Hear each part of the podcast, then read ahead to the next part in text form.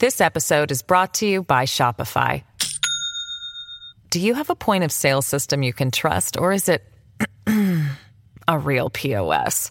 You need Shopify for retail. From accepting payments to managing inventory, Shopify POS has everything you need to sell in person. Go to shopify.com slash system, all lowercase, to take your retail business to the next level today. That's shopify.com slash system. It's Friday, March 3rd. He was a lawyer, a power broker. Now he's a convicted murderer. We start here. Indictment for murder. Guilty.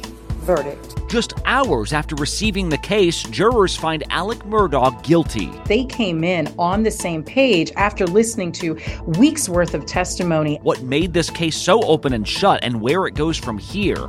The train wreck in Ohio became a partisan firestorm, but it could lead to bipartisan regulations. Increase the fines, um, which have been minimal. It's going to require enough people to run these trains. We got Senator Sherrod Brown from Ohio describing a new rail safety bill.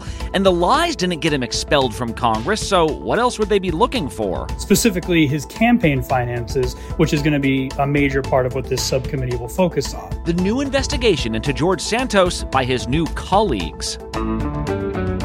From ABC News, this is Start Here. I'm Brad Milkey.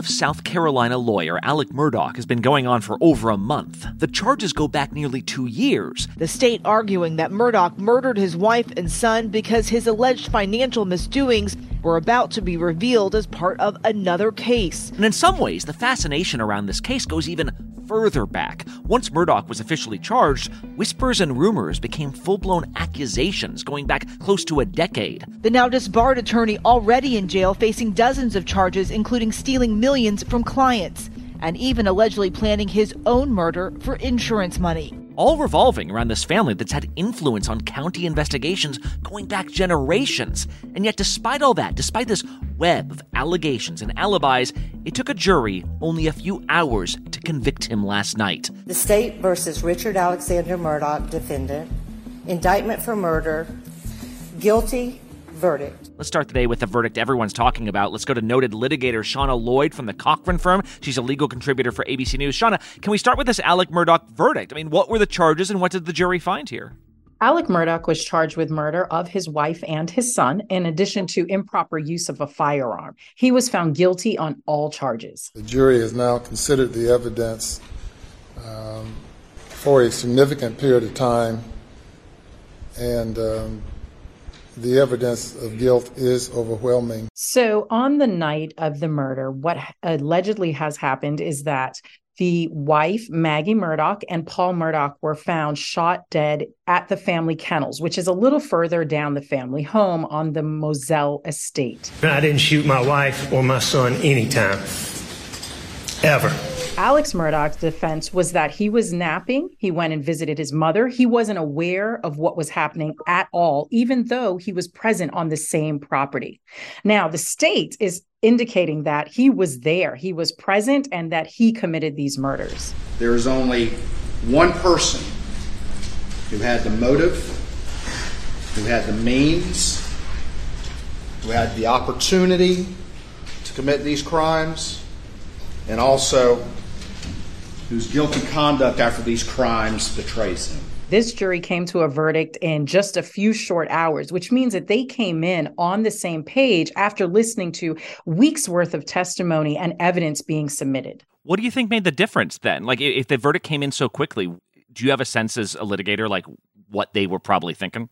Absolutely. I think that when we look at this particular case, Alex Murdaugh claimed to have never been at the kennels. He claimed he was very far away at the family home. He wasn't aware of what was happening. He claimed this all the way until trial. Come here, Cash. Come here, Bubba. Cash. During the trial on the stand, there was a Snapchat video that came out that placed his voice at the scene of the crime minutes before the murder. Family members, people who have known him for over 20 years, identified his voice in the video. Once I lied, I continued to lie. Yes, sir. Why? You know, oh, what a tangled web we weave. He then got on the stand and admitted he lied. that was one of the most damaging pieces of evidence to his defense. Right. You go up there and you tell people, yeah, I, I did lie about where I was. Yes, I did make up an alibi. Yes, I was there and I didn't tell anyone. But no, I didn't actually do it. Like, good luck convincing them of that. Absolutely. And I mean, let's think about this. Your wife and your son are murdered, and you don't give over all the key information you know. Mm. You don't remember that you were at the very place that you later found their bodies. Something about that is entirely disingenuous. And the jury clearly saw straight through his testimony. What type of sentence are we talking about? Later today, we're going to be listening into the sentencing. During the sentencing, the judge has to do a minimum of 30 years, but he has the discretion to seek up to life imprisonment. We had no doubt that if we had a chance to present our case in a court of law, that they would see through the one last con that Alec Murdaugh was trying to pull. And they did, and we're so grateful for that. And let's that remember, the state may also throw in aggravating factors to help the judge get to a higher sentence. So, looking forward, then, Sean, like on one hand, there are other accusations now against him that go back even further, right? So I'm wondering if this conviction matters for what happens next. On the other hand, there's also a juror like dismissed just yesterday. So are there chances that that sort of affects an appeals process? Like, what do you think sort of comes next here? Yes, yesterday there was a juror that was dismissed because she was having outside communications regarding this trial. Though it does not appear that the, the conversations were that extensive, it did involve the juror offering her opinion um, regarding evidence received. That is going to be, in addition to the fact that the judge let in the evidence of his financial crimes and a number of other things, the defense are going to use that to file appeals right. to say that this whole trial should be thrown out and it should be retried. What I admit is that I misled them, I did wrong, and that I stole their money. I mean, there's so much that's coming next, Brad. What we're going to see is he has admitted on the stand that he stole money from clients, he stole money from his law firm. So now we're going to see those charges play out in the criminal system. We're also seeing that they're looking back into deaths that have surrounded this family, such as the death of the housekeeper that who died on their property and he stole the money from her family. And how would you describe your state of mind at that time? I was in a very bad place. Thought that it would make it easier on my family. We also have this attempted shooting where he attempted to commit suicide by having someone shoot him, which he did not die, um, in an effort to avoid the implications and the responsibilities because his law firm had found out that he had been stealing money. We also found out about his son who was in a boating accident where a young woman died. There's allegations of underage drinking involved. So, what we're seeing is a lot of other cases that are spiraling out of this particular case. Yeah, and you think about how known this family was in the community. Like, some people called this Murdaugh County, where we're talking about here, where this family of trial lawyers going back generations all had a hand in criminal investigations. I feel like that's the legacy here, that in so many areas there are these families that have power, that have influence, that are kind of able to squash rumors from even starting. And yet none of that helped Alec Murdaugh with this jury, which again just took a few hours. Incredibly quick decision here. Uh, Shauna Lloyd from the Cochran Firm. Appreciate the perspective. Great to see you, Brad. Next up on Start Here, after years of disagreements over regulation, could lawmakers actually agree on rail safety? We're back in a bit. This episode is sponsored by BetterHelp. Have you ever wondered what you would do with an extra hour in your day? I think about this all the time. I'm like, I would be so productive. I'd exercise more, or I'd read a book, or I'd take a nap, like restore myself. We often find ourselves yearning for these extra hours, but the real question is, what would you do if you were making yourself a priority? Well, how about therapy? It can help you discover what's important so you can make the most of your time. If you've ever benefited from therapy, you know how transformative it can be. It's not just for those who have experienced major trauma. Therapy empowers you to learn positive coping skills, set boundaries, and become the best version of yourself. If you're considering starting therapy, you should give BetterHelp a try. It's entirely online, it's designed to be convenient, flexible, and tailored to your schedule. You just fill out a brief questionnaire, you'll be matched with a licensed therapist, and here's the beauty of it you can switch therapists if you're not finding the right fit. No additional charge. Take the first step, learn to make time for what makes you happy with BetterHelp. Visit betterhelp.com slash start here today to get 10% off your first month. That's betterhelp, H-E-L-P dot com slash start here. We all know there are things in life that you have to compromise on, but when it comes to your health, there should be no compromise. Don't go back to that one doctor. You know the type. Like, I've had this person before that doesn't actually listen to you or who seems just in a rush to end your appointment that you spent months making. Instead, check out ZocDoc, the place where you can find and book doctors who will make you feel comfortable, listen to you, and prioritize your health. ZocDoc is a free app and website where you can search and compare highly rated in network doctors near you and instantly book appointments with them online. You can search by location, availability, and insurance. So, no compromises here because with ZocDoc, you got more options than you know. We're talking about booking appointments with tens of thousands of top rated, patient reviewed, credible doctors and specialists.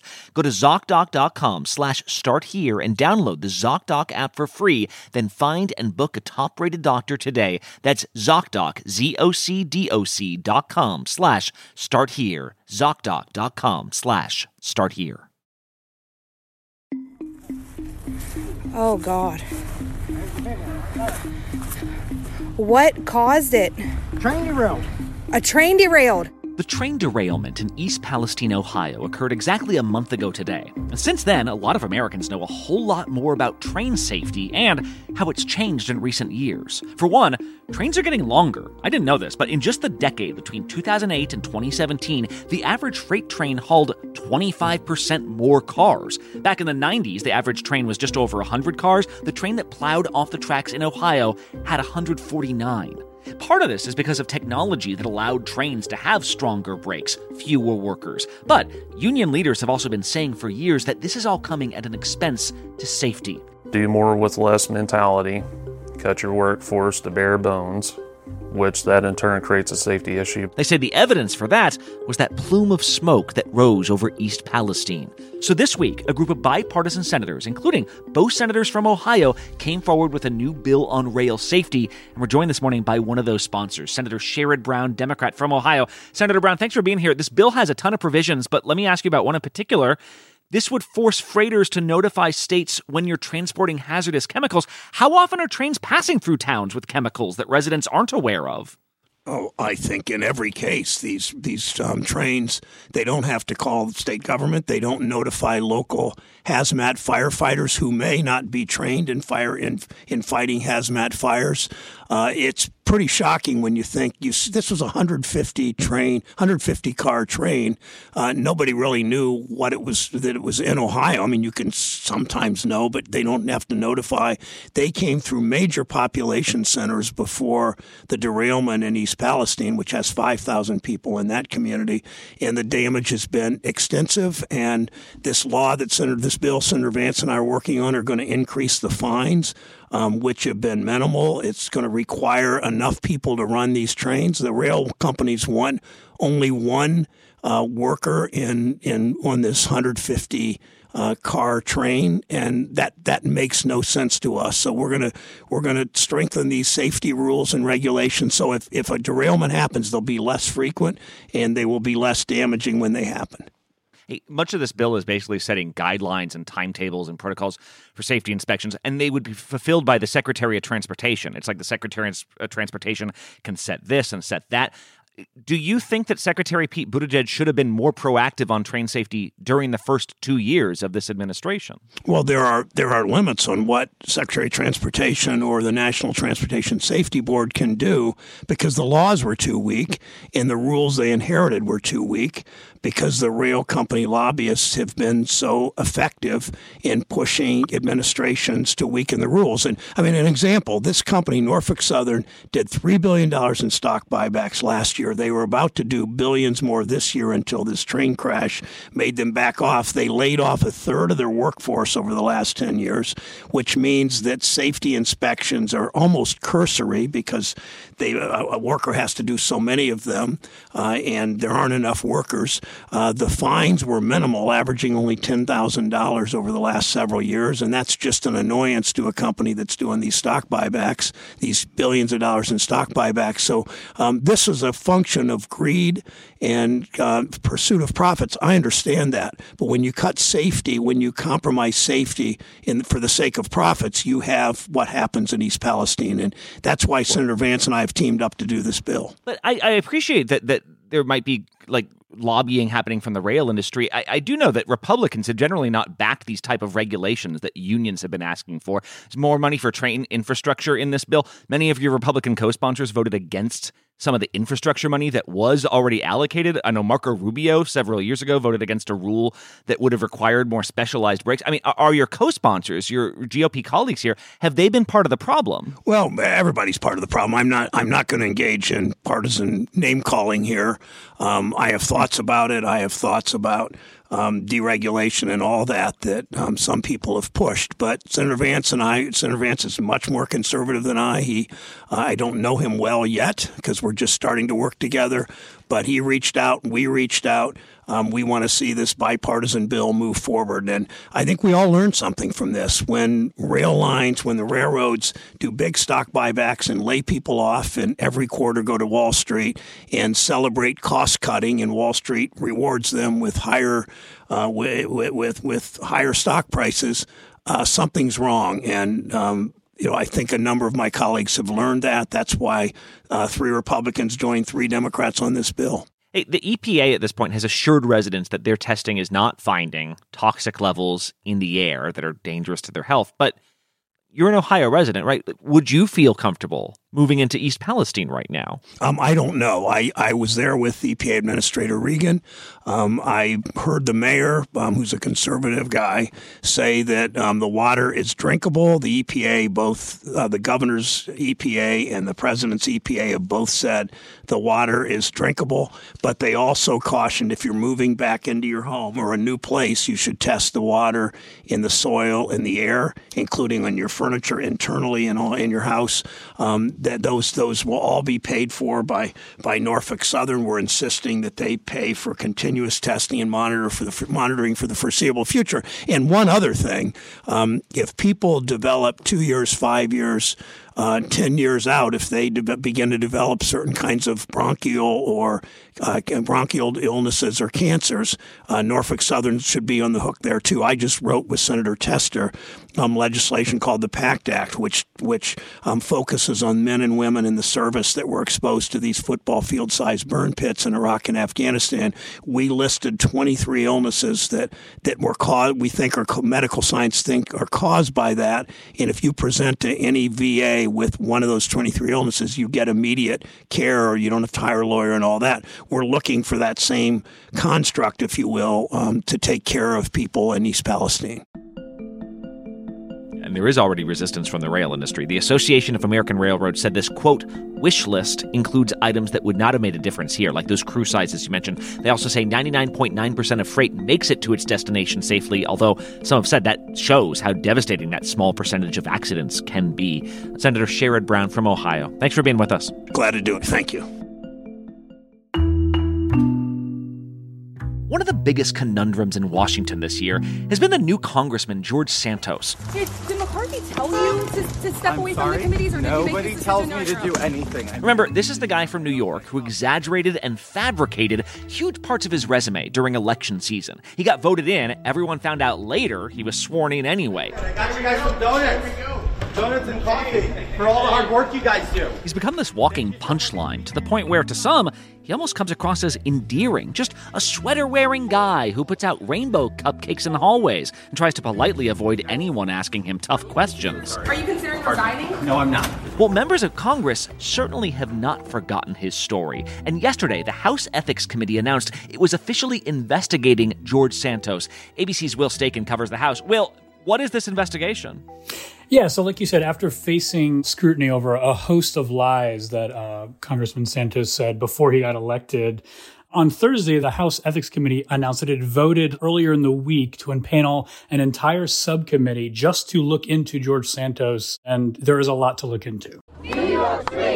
New York free, Santos free. Santos has falsely claimed everything from being a star collegiate volleyball athlete to having worked from Goldman Sachs to even falsely claiming his mother was at the World Trade Center on 9 11. Whatever it takes to do and get to where he needs to be, there's a lie. And perhaps most vile of all, you lied about the Holocaust and a mass shooting.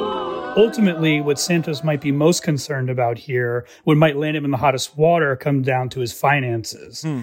And specifically his campaign finances, which is going to be a major part of what this subcommittee will focus on. There's a lot of questions that have come up, including he had this massive donation that he seems to can't, can't really explain where it came from.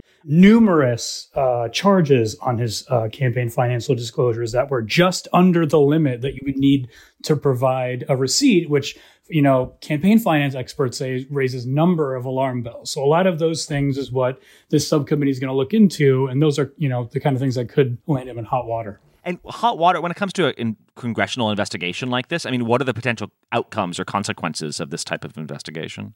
Yeah. I, so, so, basically, the committee is going to look into this. The subcommittee will look into this and see if they do find evidence of wrongdoing. And if they do, they can recommend a censure or they could even recommend expulsion. The questions have been arisen. The, the people of his district have voted for him. Now, the, the one thing that is important here is Speaker McCarthy has kind of stood by George Santos amid all this. At least he hasn't called for him to outright resign. And right, he, like he could he could have already tried to get him expelled, and he hasn't. Exactly, and you know he, he's certainly not singing his praises, but he's not calling for him to step down. Um, ethics is moving through, and if ethics finds something, we'll take action. And, you know, obviously there is a numbers issue there. He he has an extremely slim majority. He doesn't want to lose any support when he's looking for votes in the House.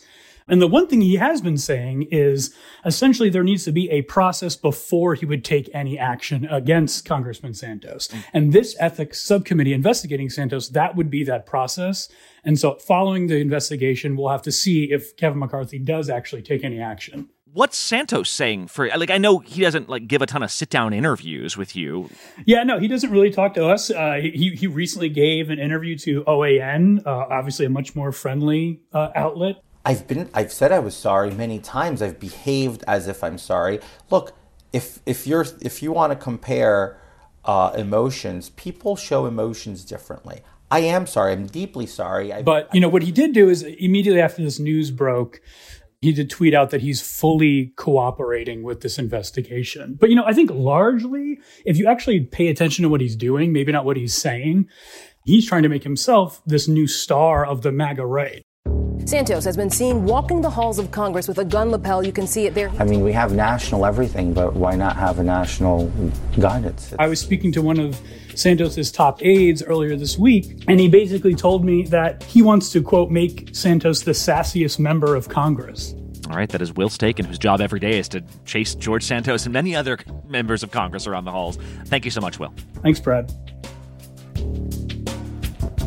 All right, one more quick break. When we come back, you think your car is on your side until it drives itself to the repo man. One last thing is next.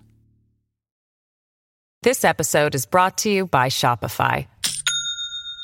Do you have a point of sale system you can trust, or is it a real POS? You need Shopify for retail. From accepting payments to managing inventory, Shopify POS has everything you need to sell in person. Go to shopify.com slash system, all lowercase, to take your retail business to the next level today. That's shopify.com slash system. And one last thing. Americans have a fascination with the idea of the repo man. I'm Ronnie Lee with EJ Recovery, and we're looking for a 2012 Dodge Charger. Seems like you've been six months behind, man, so they sent us out here to repossess six it. Six months behind? I'm current. You got it in the back? So much so that there's a TV show called Operation Repo. But for many car owners, He's the end of the road. He's the personification of what happens when you can't make your car payments. What is going on here? How you doing, ma'am? This is my and car. You, and you are? Who are you, ma'am? No, you don't worry about who I am. Who are you? Are this you? are you? Henry? But what if there was another way to do this? Well, some car companies apparently have new ideas for how to repossess a vehicle. Ford and other automotive companies patent more than a thousand ideas every year. That's Phoebe Wall Howard, a reporter from the Detroit Free Press. She covers the auto industry, and she recently examined a new patent from Ford that would make it possible to repossess your car remotely. So if someone doesn't pay their bill, if they're behind on the car payment, first you would get a warning on your phone. Then you would get a warning on the uh, infotainment screen in your vehicle. Because cars are no longer just combustion engines, but computers with outputs and, crucially, inputs, it's easier than ever to make a car more difficult to drive, more annoying. If you're not responding to the lending institution, uh, then they can start doing things like playing annoying sounds in your vehicle. It can be beeping or chiming. They may uh, choose to shut off your air conditioning, choose to shut off your seat adjustments. It eventually graduates to locking you out of the car or shutting off the engine. Eventually, Howard says, engineers thought about how not just to shut off the car, but have it self drive itself away. As in, you wake up one morning and your car isn't in the driveway. This is the new patent idea: is drive away from your house, away from your workplace, uh, you know, back to the repo. Or, in fact, included in this patent application is the idea that if the mileage is too high or the lending institution views your vehicle as unworthy, it can just literally drive itself to the scrapyard. Now, anyone can file for a patent. It's just a concept, doesn't mean it's going to be reality. But it does give you a sense of how big car companies are viewing this world of repo. It's a high risk industry. Customers will sometimes take their frustrations out on the car or even the person taking it away. In the application, they actually say that, that this is a conflict avoidance strategy. And yet, doesn't that seem, I don't know, cruel? I get frustrated when companies make me complain to computers. Imagine if your lifeline to the outside world was being taken away by someone in a cubicle and some software. What if somebody's trying to pay their loan back, Phoebe? What if it like would they keep you wouldn't that keep you from going to work to theoretically pay the loan back? In the patent application, they talk about geofencing your vehicle or making it so you can only drive it in the areas that in- involve your work or the other thing is locking you out of your vehicle on non work days. Oh, like you can have your car to work, but not for fun. This car's not for fun anymore. Yes. In a statement, Ford said, We submit patents on new inventions as a normal course of business, but they aren't necessarily an indication of new business or product plans. But if you think car companies are just tinkering around for no reason, consider this. Repossessions plummeted at the start of the pandemic when people got stimulus checks and when lenders weren't sure what was going to happen next. Now, the repo man is coming more and more often. Credit analysts say Americans are increasingly falling behind on their car payments. So, next time you park your car, ask yourself how much you trust it to stay in one place. One of the readers said to me that he planned to forever park his car in a garage so you couldn't drive it away. Also, I know cars aren't alive, but the idea of a vehicle driving itself to a scrapyard like, makes me very sad for some reason. Maybe I watched The Brave Little Toaster too many times as a kid. I don't know. Start Here is produced by Kelly Therese, Jen Newman, Brenda Salinas Baker, Madeline Wood, Vika Aronson, Iru Ekpanobi, Cameron Chertavian, and Tara Gimbel. Ariel Chester is our social media producer. Josh Cohan is director of podcast programming. I'm our managing editor. Laura Mayer is our executive producer. Thanks to Lakia Brown, John Newman, Liz Alessi, and our intern, Amira Williams. Special thanks this week to Chris Barry, Aaron Ferrer, and Flaherty, Mara Milwaukee, and our big congratulations to one of our regular guest hosts, Mary Alice Parks, who just had a beautiful baby boy. Welcome to the world, Patrick. I'm Brad Milkey. See you next week.